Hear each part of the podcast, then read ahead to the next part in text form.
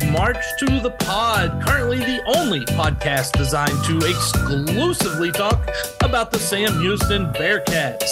In this episode, we will consider whether Sam Houston should coerce a rivalry or just let one develop naturally. Ben has been attending football practices. He brings us an update and his impressions along with an injury update, which is very, very big right now. And then soccer and volleyball are getting started soon. Ben has a preview of each team for us. I'm your host, Cory Hogue, the non-FBS insider at Dave Campbell's Texas Football. Find me on Twitter and Facebook and Instagram and TikTok. You name it, Cory Hogue Sports. It's all one word, CoryHoguesports. It's that simple. I'm joined by the creator and manager of Sports of SHSU on Twitter and Instagram, the chief operating officer of the Cat Fund, and a proud Bearcat alum, Ben Sorrels. Ben, it's good to talk to you again. Episode 3 came a lot quicker than episode 2. It did, and speaking of coming up quickly, it is August already, and we've got some football this month, fall practice. We've got soccer, we got volleyball, so things are about to get rolling, and it's right there. It's upon us. It is. It's an exciting time. We've got camp going. We've got all kinds of preseason teams coming out and all that. And we've got, you know, some fun stuff to talk about as the Bearcats are moving up. We are a podcast on the Republic of Football Network and an extension of Dave Campbell's Texas Football. Please like and subscribe to the podcast and follow us on the various social media platforms, including Twitter, Facebook, Instagram, Threads. Soon I'll be getting, you know, we're going to have a TikTok on it probably here shortly too. Just trying to work on getting that name set and everything on there, trying to make sure I can get the, I want everything to be the same, Ben. That's One of my keys. I got to have everything the same across the board. Yeah. Got to streamline it. March to the Pod. Got to make sure you get it in there. That's right. And it's all one word. It's March with the number 2 and then the Pod. So March to the Pod with the number 2 in there. And to those of us, to those of you watching us on Dave Campbell's YouTube page, we say hello and welcome and thank you. Ben, I want to take a moment here and just really, really brag on our audience.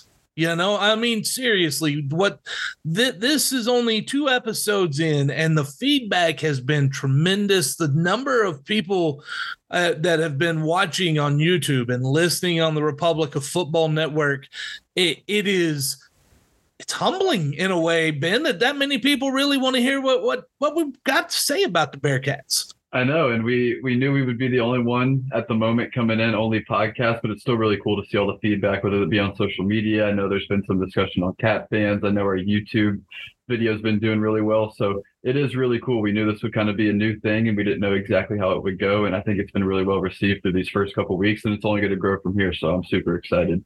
Oh, I think so, too, and, you know, because of you guys, and you are the fans, and you're the reason we're doing this, always let us know. If you've got an idea, drop us a line, head into our messages. We want to hear from you.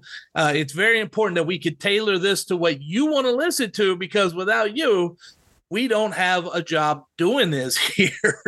Yeah. Also, if anyone would like to have to be a sponsor, we could take title sponsors. We can have any sort of sport. We have 3 legs. For the Ben, I think also here, as we're giving this sponsorship pitch, we should also take a moment to refer people who may not be aware of why we are named March to the Pod. First off, if you want to know the deep dive into it, episode 1.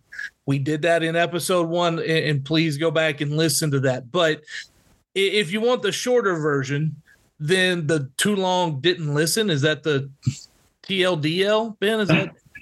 I think that checks out. If you want the too long didn't listen version, then Google March to the Grave, and then tripod Sam Houston, and you will find out why we've named this show March to the Pod. It's got deep connections to Sam Houston, which we're very, very proud of. We want everybody to know about these traditions too, because these are awesome. Right, they are, and it's a really cool conglomerate of 2 really notable and well-known kind of traditions and facts and history about the school, which is something we want to celebrate and have it be a part of the podcast as we move forward in kind of a new area new era of Bearcat athletics. So looking back to the past and celebrating the future. It is. So again, if you would like to sponsor this, that's the name connection. We could get you in here. We have three legs. That's the reason when we go back through that, we got three legs in honor of Tripod. And so you could be a sponsor of one of the legs. We could have the March to the Pod presented by. You could be a presenting sponsor. Just let me know. Hit me up. Shoot me an email. Corey.Hogue@texasfootball.com. That's Cory. There is not that other letter that most people put in there, man. Cory.Hogue@texasfootball.com. And we will be more than happy to talk with anybody who wants to be a part of our podcast. We definitely welcome you. Ben, today's first leg, that's going to be fun. This is a fun show we have going, and we're starting it off with a bang because there was some talk of rivalries. And what does Sam Houston do now? We don't have the Battle of the Piney Woods. It's gone for the foreseeable future. I can tell you, as somebody who has a little bit of knowledge of this, Stephen F. Austin does not have any thoughts right now of moving up. Okay? I just throwing that out there. Yep. Take that for what you will.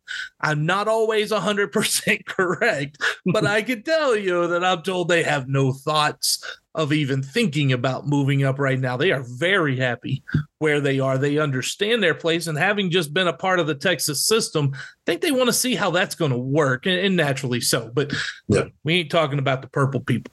Okay, no. We're talking about the Bearcats, man. But the reason the Battle of the Piney Woods is over, and honestly, that's sad.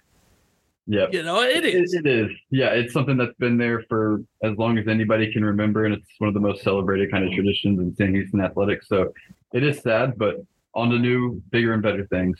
Yeah, and so Casey Keeler, he started off trying to do some of the bigger and better things at Media Day, and it brought up an interesting scenario and some interesting thoughts. He mentioned that UTEP will become a rivalry and that it could be kind of a neutral site thing, which I'm not exactly sure what kind of neutral site you're going to get that the teams will agree on between El Paso and Huntsville. There's not a whole lot in a straight line around there. And, you know, Ben, I want to get into this a little because you're not going to probably do it in the Metroplex. Right. Mm-hmm. That's a little too far for El Paso. You're not going to go to Lubbock. I have no idea where that could be. Yeah. And it kind of came out of nowhere, the comment. And I think the idea of UTEP becoming a rival was kind of a thing that had been floated around because people are looking for a new one, whether that be UTEP, Jacksonville State, Louisiana Tech, which we'll get into. But yeah, it kind of came out of nowhere and kind of took people by surprise, and especially the neutral site game. I think the battle for Texas could kind of be a cool thing within Conference USA. It could kind of be like a regional recruiting battle, and the two teams kind of duke it out with a lot of recruits. And so maybe they were recruiting one guy and the other school was too, and one school wins out a guy and something like that. I mean, so the UTEP thing could come about. As far as a neutral site, like you said, I don't think Dallas really works out for either school. Lubbock, I don't think would work out. You would have to think maybe Austin or San Antonio, something like that, somewhere in one of those areas. But it'll be interesting to see what comes about it, if it does become a rivalry, where it gets played, and just kind of what comes out of the UTEP game. And we'll see what happens this first year, kind of what it looks like. Maybe the fans will get into it on social media and stuff like that, and it'll come about. But yeah, I thought it was an interesting comment from Keeler. Okay, so before I go into names for the rivalry with UTEP, because I've thought of a few now. I thought of one here. Okay. So I'm probably going to forget it by the time we get back to it. But regardless, I want to ask you, is it better to try to coerce this rivalry to make it happen, or is it just better to let one of these develop? Because there's going to be a team you just don't like in the conference. Is it better to figure out who that is, or to go ahead and try to push the fans in a certain direction? Yeah, I think it's kind of just better to let something happen naturally. because if something does come up, you don't want to force it with another team when this other rivalry is really brewing. So I think it's best to just kind of let it come naturally. And I think there's a couple teams people have in mind, UTEP being one, and then Louisiana Tech being close, Jacksonville State, they kind of have a history together. So I think it's best to just kind of let it happen naturally. Because if you really force it with UTEP and then you just start to hate Louisiana Tech, it's going to be kind of awkward and what's really your actual rivalry. So I think just let it come about, and it's going to take a couple of years. It's not going to happen day one or first year in the conference necessarily, but I think it'll come about over time. Let me give you a counter version to what you just said too, because I agree with what you said. You were 100% correct, but I think having two rivals might also be beneficial. You know, you have the Texas-Oklahoma rivalry, and then you have the everybody else against Oklahoma rivalry, right? Right. You know, so I think if you've got the battle for the best orange, you know, you got that going on out there between the Bearcats and UTEP, and you've got, you know, you could do some really neat things because the logos are unique. They're workable. There could be a lot of fun stuff between UTEP and Sam Houston to kind of spur a rivalry. So maybe the answer is both. We start one with UTEP. We, you know, I don't know. What are we going to trash talk? A minor? I'm not sure what we're going to do with that. Yeah, we'll figure it out. I'm sure I could come up with something. Right. But, you know, and then also if one naturally develops, then we have two rivalries, and that can also be fun. Yeah, and one thing I think that's really interesting is Sam Houston is coming into Conference USA, and I just thought of this, looking for a rival. We just lost ours in SFA. I don't think a lot of these schools in Conference USA are looking for a rival like, oh, Sam Houston's here, we hate them kind of thing. UTEP's got it going on with New Mexico State. Jacksonville State's got their thing with Kennesaw already. So a lot of these schools already have kind of rivalries developed, whether in conference or outside of conference. And so we're coming in looking for something. So I don't think a lot of teams are going to come in, oh, Sam Houston, we hate them right off the bat. So I think it might take a while for something to develop. And I think over time we could get to two, but I think one for the probably the next 3 to 5 years is where we're going to be, and then it'll slowly develop from there. Who is Louisiana Tech's rival? Oh, man. Because UTEP, New Mexico State, yeah, we know that one, right? Jacksonville State, Kennesaw. Because the reason I bring that up is that may just be the easier one to go try to fabricate. If we're going to fabricate one, which may be a better word than coerce, but if we're going to fabricate a rivalry, let's do it with somebody that doesn't have one, because Jacksonville State's going to go, yeah, seriously, guys. And UTEP out there is going to go, I don't know. You know, the fans, because what's going to make the rivalry is the fans. Yep. And I think that might, that now I'm leaning Law Tech. Yeah, and I'm thinking maybe Yale Monroe, but I can't think of any hostility there. Maybe Tulane, but I can't think of too much there. I mean, yeah, probably but Law Tech's out in the woods, man. Yeah, that's seriously. Have you ever been to Law Tech? Like, I drive through and I'm like, that's Law Tech. Okay, I've driven through Ruston once. Yeah, Huntsville's better than Ruston, dude. Oh yeah. And look, let's be honest. That's a sad state of affairs for really both towns. But Huntsville by far is better than Ruston. Yeah, and I think the two schools already kind of have a relationship. They've played each other in basketball somewhat frequently. They've played each other in baseball, I believe, somewhat frequently.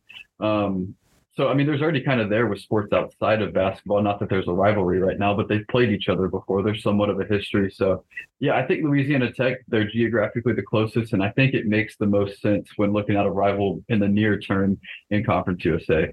I'm with you. So now we're going to have to go talk about your partner over at Cat Fans. Okay, because let me tell you, they're all over the Gravy Bowl. The Gravy Bowl, just, I mean, we have to give it some play. Is there anything to this Gravy Bowl thing, Ben? Yeah, so it came about with Cody Crest and Ryan Humphreys. They were on a podcast with Sam Houston fan, and I think he's an alumni too, Alex Middleton. They were on his podcast, Past the Gravy.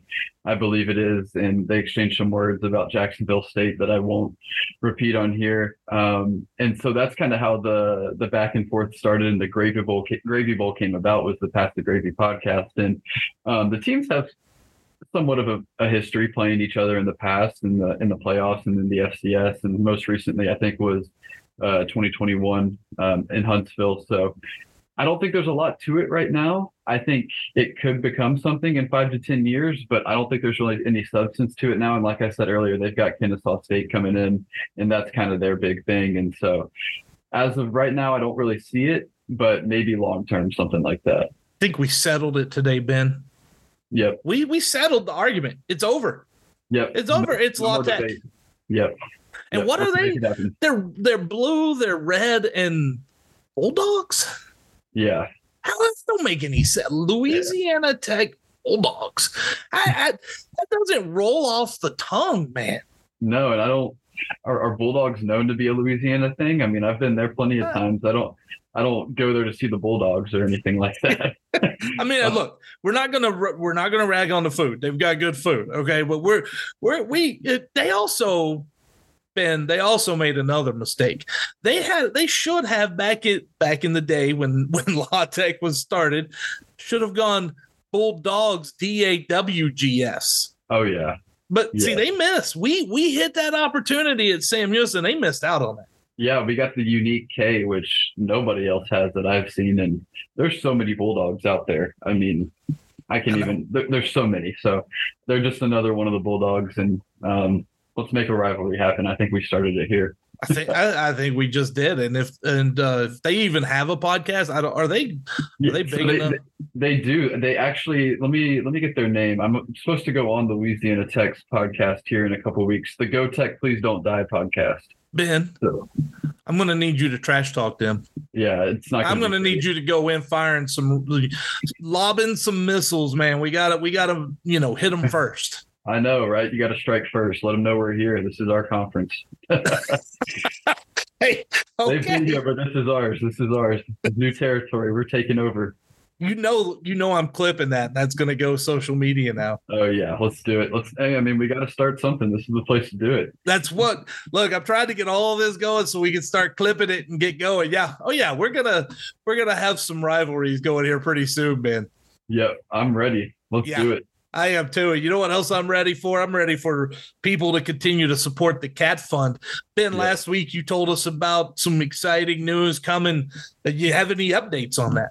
Yeah, we had the chance to officially sign 15 players. We talked a little bit about this with our Cat Fund members earlier this week, signed 15 players on the football team to Cat Fund deals and some brand deals that we got put together. And so that officially got signed last week. They'll go into place today or here in the coming days, depending on whatever deal people have. And so, yeah, football started. Basketball is in the works. We got a golf tournament coming up October 20th. So save the date for that. And then we've got some other things working with basketball, and then baseball will be starting up here in a couple months as well when we get closer to their season. So yeah, lots going on right now over at Cat Fund.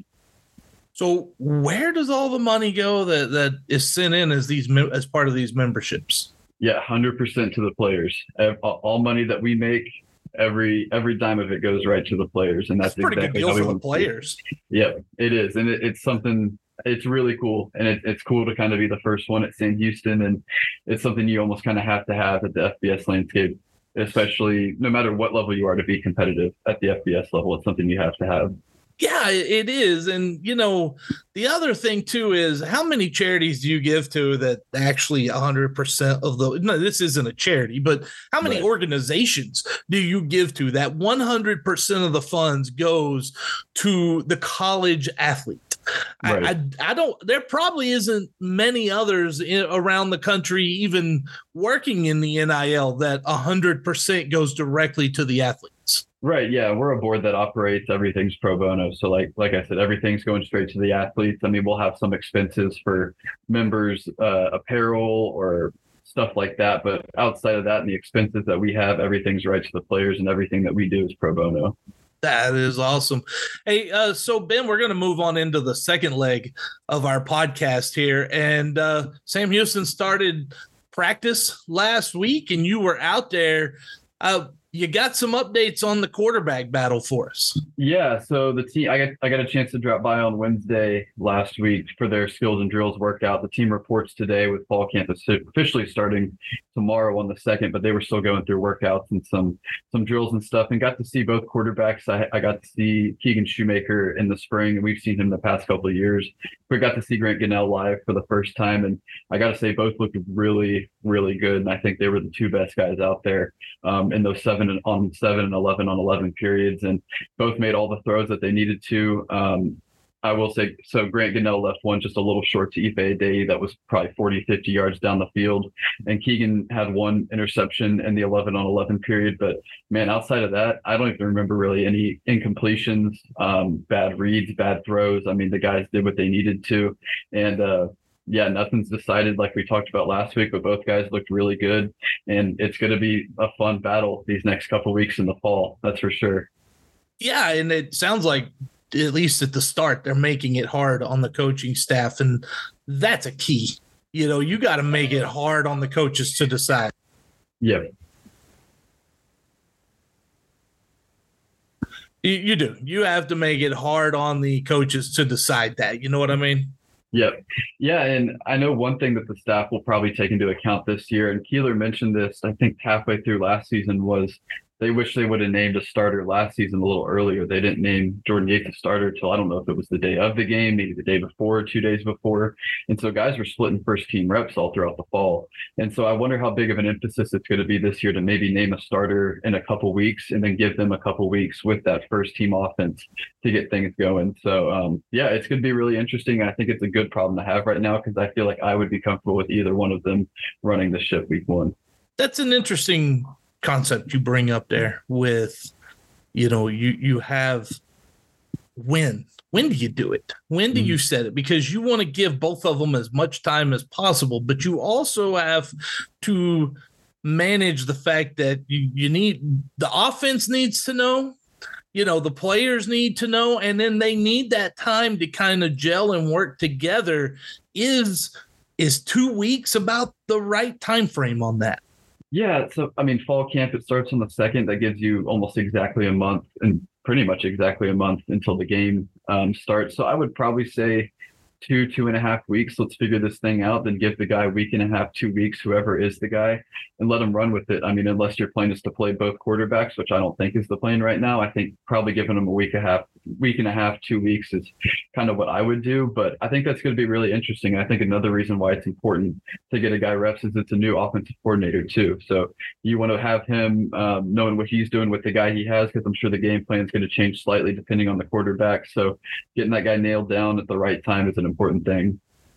Yeah. And you talk about that, the new playbook, new offensive coordinator, even if 80% of his offense is the same as what they were running, that's still 20% new, whatever that percentage is.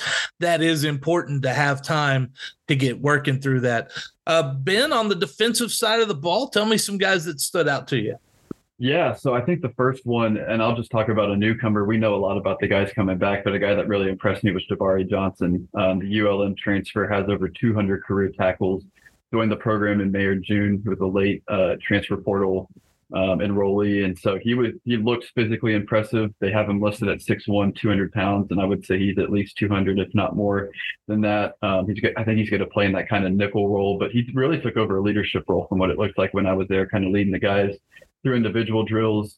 He just looked physically impressive. He brings in the accolades. He's done it at the FBS level. And so he was a guy on the defensive side of the ball that really stood out to me. And I think he's going to make a huge impact in his 1 year here at Sam Houston as a grad student. That is awesome to hear. And, you know, a lot of times we always talk about recruiting class. We do. The media does. We'll just throw it out. We'll throw out that nasty word, the media. We like to talk about, you know, recruiting class, but then when they get to the school and they start, we don't really think about them too much until they hit the field, if they ever hit the field for some of them. So who are some of the freshmen from this year's recruiting class that you saw some things out of this week? Yeah, so two really stood out, and then I'll throw in a couple other names. So the first one was Lonnie Atkinson, the wide receiver, one of the highest-rated recruits in Sam Houston history. I think he was the top-rated wide receiver that we've ever signed out of Corpus Christi Miller, and he's had a great summer, and he looked really good when I was there the other day. And I think he's a guy that could maybe see the field this year as a freshman. It's a deep room at wide receiver. We talked about that last week, but I think he's a guy that could come in and maybe see some snaps because he's got enough talent to do it. Ife did that as a freshman. Ife forced his way on the field. You think Lonnie could be close to doing that? Yeah, absolutely. And Ife found his way on and did a bunch of different things. And Noah Smith did the same thing, kind of found his way in a couple different roles and moving around the offensive side of the ball. But yeah, I think he's a guy that can be used in a couple different ways. He's got good size. I think he's about 6'1", really good speed, good hands, great route runner, put up just some incredible numbers in high school. So he's a guy I think that they probably want to try to get the ball in his hand some way, maybe even as a kick returner or punt returner. I didn't really see him working there a ton, but I could just imagine with his athleticism, that might be a place you want to slot him early on in his career. Oh yeah, you will see him on special teams, no doubt. Who are some of the other ones that you noticed out there too? Yeah, I think the one that really stood out at practice is Chanston Prox. He just had an incredible day. He had two interceptions in the 11-on-11 period. One of them, he pretty much took the ball out of a receiver's hands and toe tapped in to get the interception. He looked great, and I've heard he had a really good summer. He might be able to see the field some. And then another one is Demario Wiggins. I think he might be the top recruit we've ever signed out of Waco Connolly. I believe it was Rickavian Gaithers from, who's also on the defensive side of the ball. So Prox had a really big day, and then Wiggins comes in with a lot of accolades and a really high rating coming in as a recruit. So those are some guys on the defensive side of all that I'd look out for, both in the secondary. And then the injury front, man, this is the one that throughout the year, we're going to have a lot of this kind of talk, and hopefully the news is good more than it is bad. So where are we standing on the injuries right now?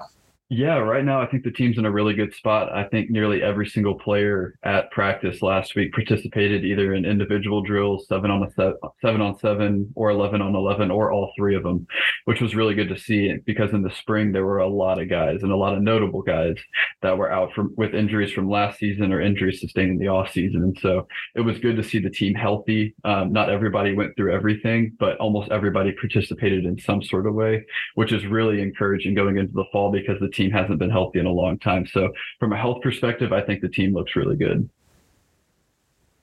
That is great news to hear. Ben, before we move into the third leg, just in case somebody maybe didn't hear the sponsorship pitch earlier, maybe we could do it again. So if you would like to sponsor one of the legs of the show, we would definitely love to listen to you. Again, the email address is corey.hogue@texasfootball.com. That's CORY.HOGUE@TexasFootball.com. Ben, I think the thing that if I was to make a sponsorship pitch right now, it would be we're not just here for football and men's and women's basketball and baseball. We will discuss every single sport that Sam Houston that plays. We will. They may not get as much at press time, but every team will be covered. And I think that's what sets us apart from some other podcasts that cover schools is, we are full athletic department wide. Yeah, absolutely. And I think all the athletes deserve love. And we should highlight them all and the good that they do. And so I know these next couple of weeks are going to be really, and we'll get into it here in a minute, really heavy with soccer and volleyball. And this is kind of a time to really check them out and for them to shine and go to their games if you're a student or a fan, because it's about a 3-week gap between when they start and when football starts. And so and a lot of games at home, which I know we'll get into. So yeah, just really want to support them, kind of give a preview of what they're doing and look forward to these seasons. Yeah, we're going to start with soccer. The soccer team, the soccer program, it's been through some difficulties. Mm-hmm. We'll say we'll go with difficulties, but they have their first three matches at home, and they're all coming up here in the month of August. Ben, it's a good chance for people to go out and see the program and see what has changed. Yeah, absolutely. And those three games, like you said, against Prairie View, ULM, and Lamar, all three at home to start the year. And a lot of the non-conference games are at home. So I definitely recommend getting out to Pritchett Field. It's a fun environment when that place gets packed. But I like this team this year. Last year, I'll start with last year. Sonia Carvello, the new head coach, was hired just 6 weeks before the season. And so there's not a lot you can do there. And they had 11 freshmen. So a little more than a third of the roster were freshmen. They went 3-11-2 last year, but it was a complete roster overhaul.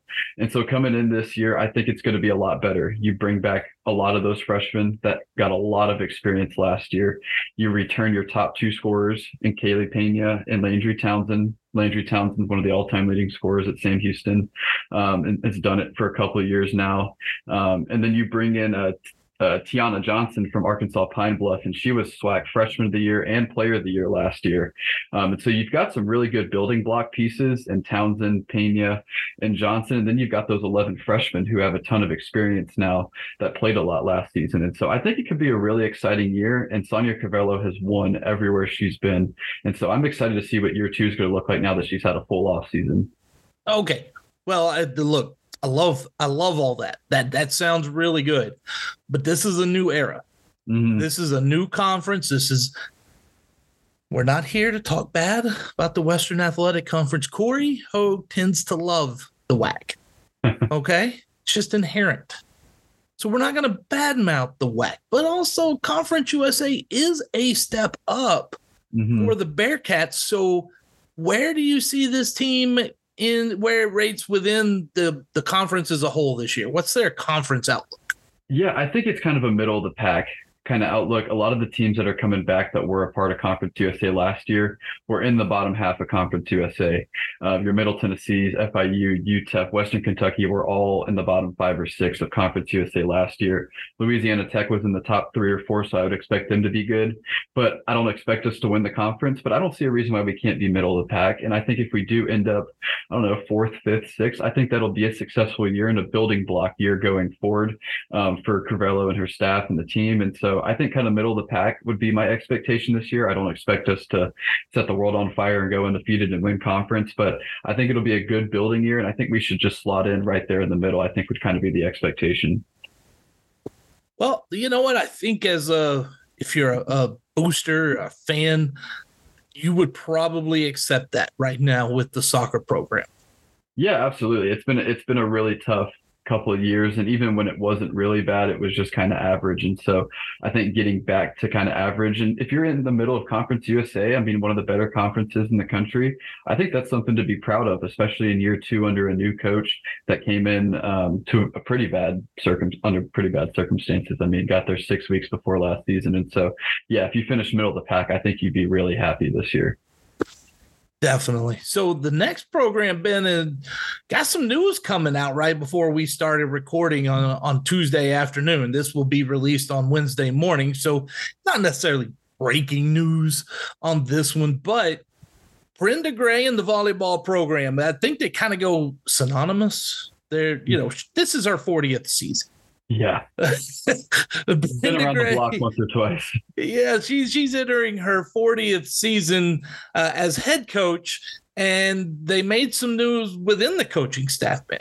Yeah, they just announced literally right before we were about to hit record that Taylor Gray got promoted to assistant head coach, and she's been there since 2014. So not really personnel changes, but just kind of an elevation in her role. I know Chris Mudge got elevated to assistant head coach or associate head coach in basketball. And so just kind of a promotion there. So yeah, a little bit of a staff news coming on right before we talk about some volleyball. Yeah. I think in these cases, schools tend to do that instead of saying head coach in waiting, because that term was so like 2000s and 90s, right? Mm-hmm. We don't use that anymore. That's derogatory to say something like that. But when you see a school start to promote a coach from assistant coach to assistant head coach to associate head coach, that comes with financial increases along the way. It also shows how much a school values that coach and really has plans to keep them long term. Yeah, absolutely. And she's been a part of some really successful teams, especially the past couple of years. And so it's not always the head coach doing everything. The assistants are a big part of that. And she's been here for almost a decade now with some good teams. And so I think it's just being able to reward her for the work she's done, elevating her into that assistant head coach role and, some extra responsibilities. And, congrats to her. I mean, it's a big promotion. Definitely. And as they've begun workouts or beginning, I believe they've begun workouts. Yep. Yeah, because their season starts soon. They've got a scrimmage at home against Houston Christian, and then they host the Bearcat Invitational Tournament. Ben, before we get into that, because that I cannot tell you how many times I had to read that. This is a chance to see the team in person at home again, just like soccer. The entire month of August, they're going to be right there for you to go watch. Yeah, starting off with 4 games in the Invitational Tournament, which, like you said, is kind of an interesting title, and I don't know how that really works. But yeah, playing Nichols, kind of an old Southland foe, Oral Roberts, and Portland, and then A&M Corpus Christi, another Southland foe. So 4 games right off the bat, and the scrimmage, like you mentioned, in August. And so definitely a good chance to go see the team at Johnson Coliseum if you're a student or a fan. First year in Conference USA, and just see what this team's about. So yeah, a lot of games at home, just like soccer, to kick things off. Yeah, yes, and that's a good thing. So we're going to see where they are. You mentioned former Southland. We moved up from the Southland to the WAC. That was a step up. This is another step up. Has the talent increased to a level that you expect them to be competitive in Conference USA this year? Yeah, I think like soccer, I think it could be a middle of the pack year, and it's a really interesting year for the team and it's a really interesting conference. Western Kentucky was a top 25 team last year, went undefeated in conference. UTEP had a really nice year last year. And then your FIUs, Middle Tennessee, Louisiana Tech, they were kind of towards the middle bottom.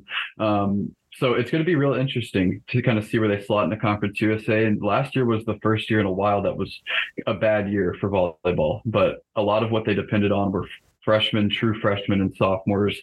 And you return a lot of that, and you return probably your best player in Hannah Baker. And so it'd be interesting to kind of see how the team has grown since last year. And it's a conference that I think is better than the WAC. You've got some really good teams like Western Kentucky and UTEP, but I think we could slot right in there in kind of the middle of the conference.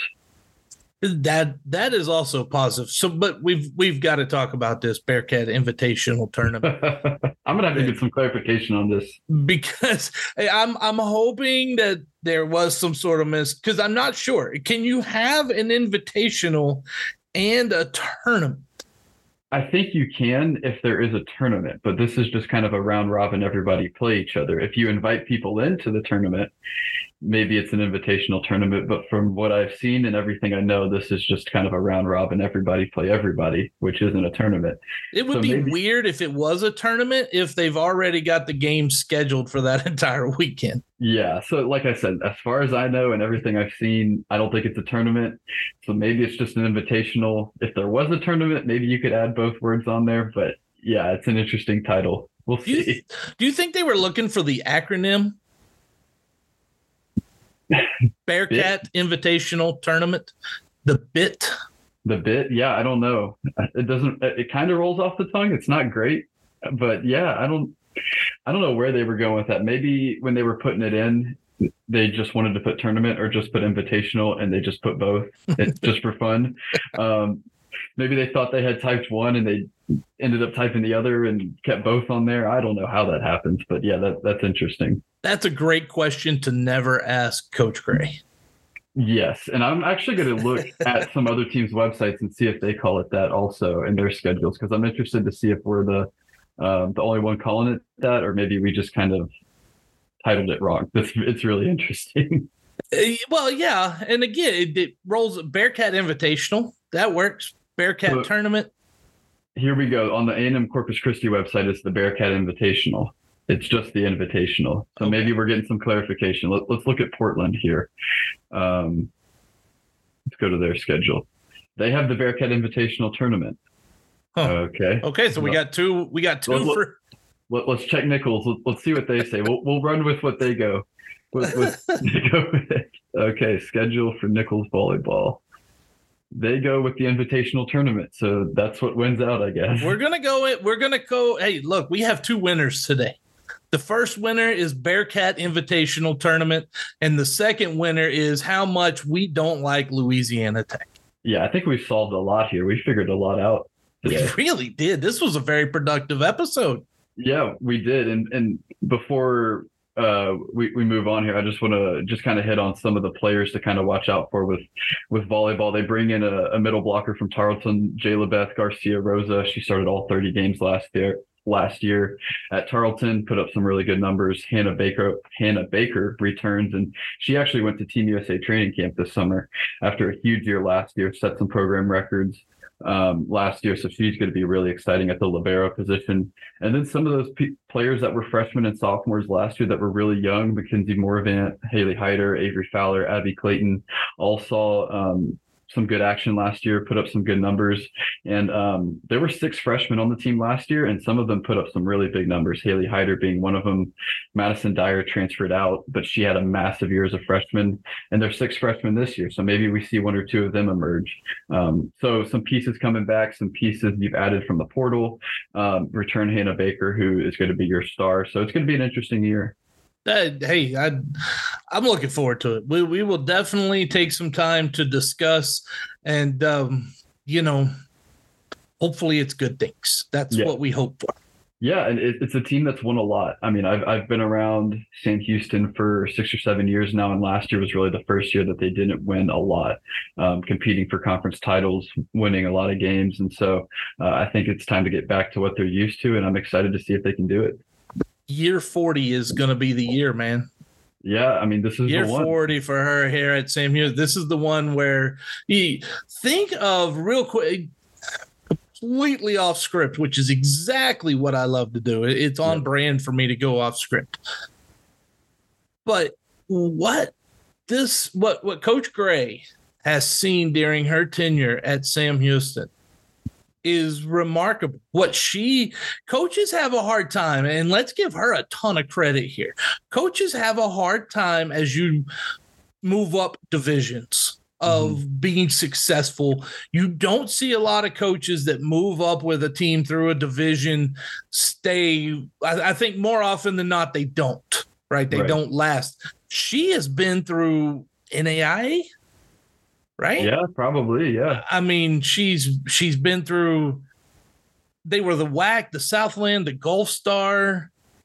She's been through so many, and now we're going back through the Southland again, the WAC, and now the Conference USA. She's been such a part of this school. It's really a credit to her and how good a coach she is that she has been able to be in Huntsville this long. Yeah, a testament to the ability to adapt, like you said, to many different conferences. And I think her and Bobby Williams have been there probably both about 40 years, and they've kind of seen this all the way through and gotten this thing to Conference USA. And she's done a great job in the story. I remember she was on a podcast a couple months ago talking about how she got to become a head coach at Sam Houston. I think she was like an assistant at a high school, and then a Sam Houston assistant left, and she came on last minute, and then the head coach left the next year. So she went from a high school assistant to Sam Houston head coach within about a year, and she's done it ever since and done a really good job and won a lot of games. So, and I think she's the longest tenured head coach, or one of the longest tenured head coaches in all of NCAA volleyball. So yeah, definitely one of the pioneers of coaching at Sam Houston, really one of the most successful ever. And she's done it a long time. That's for sure. Yes. And she's done it very successfully. And not only does it show her ability to adapt to the game, because the game has changed a lot during that time, but she's adapted to the players, to the recruits. You know, every generation you have to learn to adjust to the younger players, and being able to connect to 18 to 22 to 26 year old, 24, depending on what. The COVID year did some crazy things.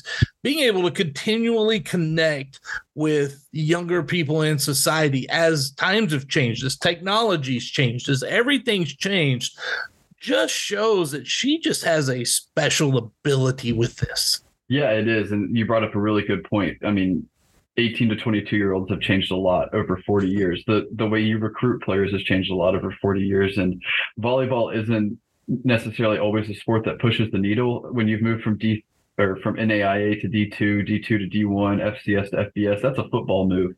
Whether volleyball's ready or not, I mean, they're going to move. And so she's been able to adapt with all these changes and still continue to win, which I think is really cool. And so we're looking forward to this year from the Bearcats again out there. It's going to be fun to watch, Ben. Yep, absolutely. Just a couple more weeks and it's August. It's time for volleyball. It's time for soccer. It's time for football. I'm ready. And it's, you know what else it's time for? What's that? It's time for La Tech to take the hate. Yep, I'm ready. Let's dish it out. Let's get going. We're going to be cutting it. Yes, we're coming for you, La Tech. Yeah, we're ready. We've decided a lot here. We're ready to dish it out. Yeah, I think, you know what? Well, man, it's a high bar for us to come to next week. I don't know if we're going to be able to solve so many of the world's problems. I know what's next. I mean, what world problem do they want us to solve next? We're ready. We solved Sam Houston's Bearcat Invitational. We solved who our rival is. I think we've got some bigger and better things next week. Yeah, but let's just stick right there. Let's not try. And nobody want me to try to solve anything outside of my little lane. Right. For sure. Yeah, we'll stick to sports. Yeah, definitely. Ben, thank you so much, man. This was fun, and I can't wait to be back again next week. Absolutely. Eat 'em up, Cats. That's right. And thank you guys, the listeners, the viewers. You know, without you, none of this is possible for us, and we know that. So from Ben and myself, we say thank you, and until next time, eat 'em up, Cats.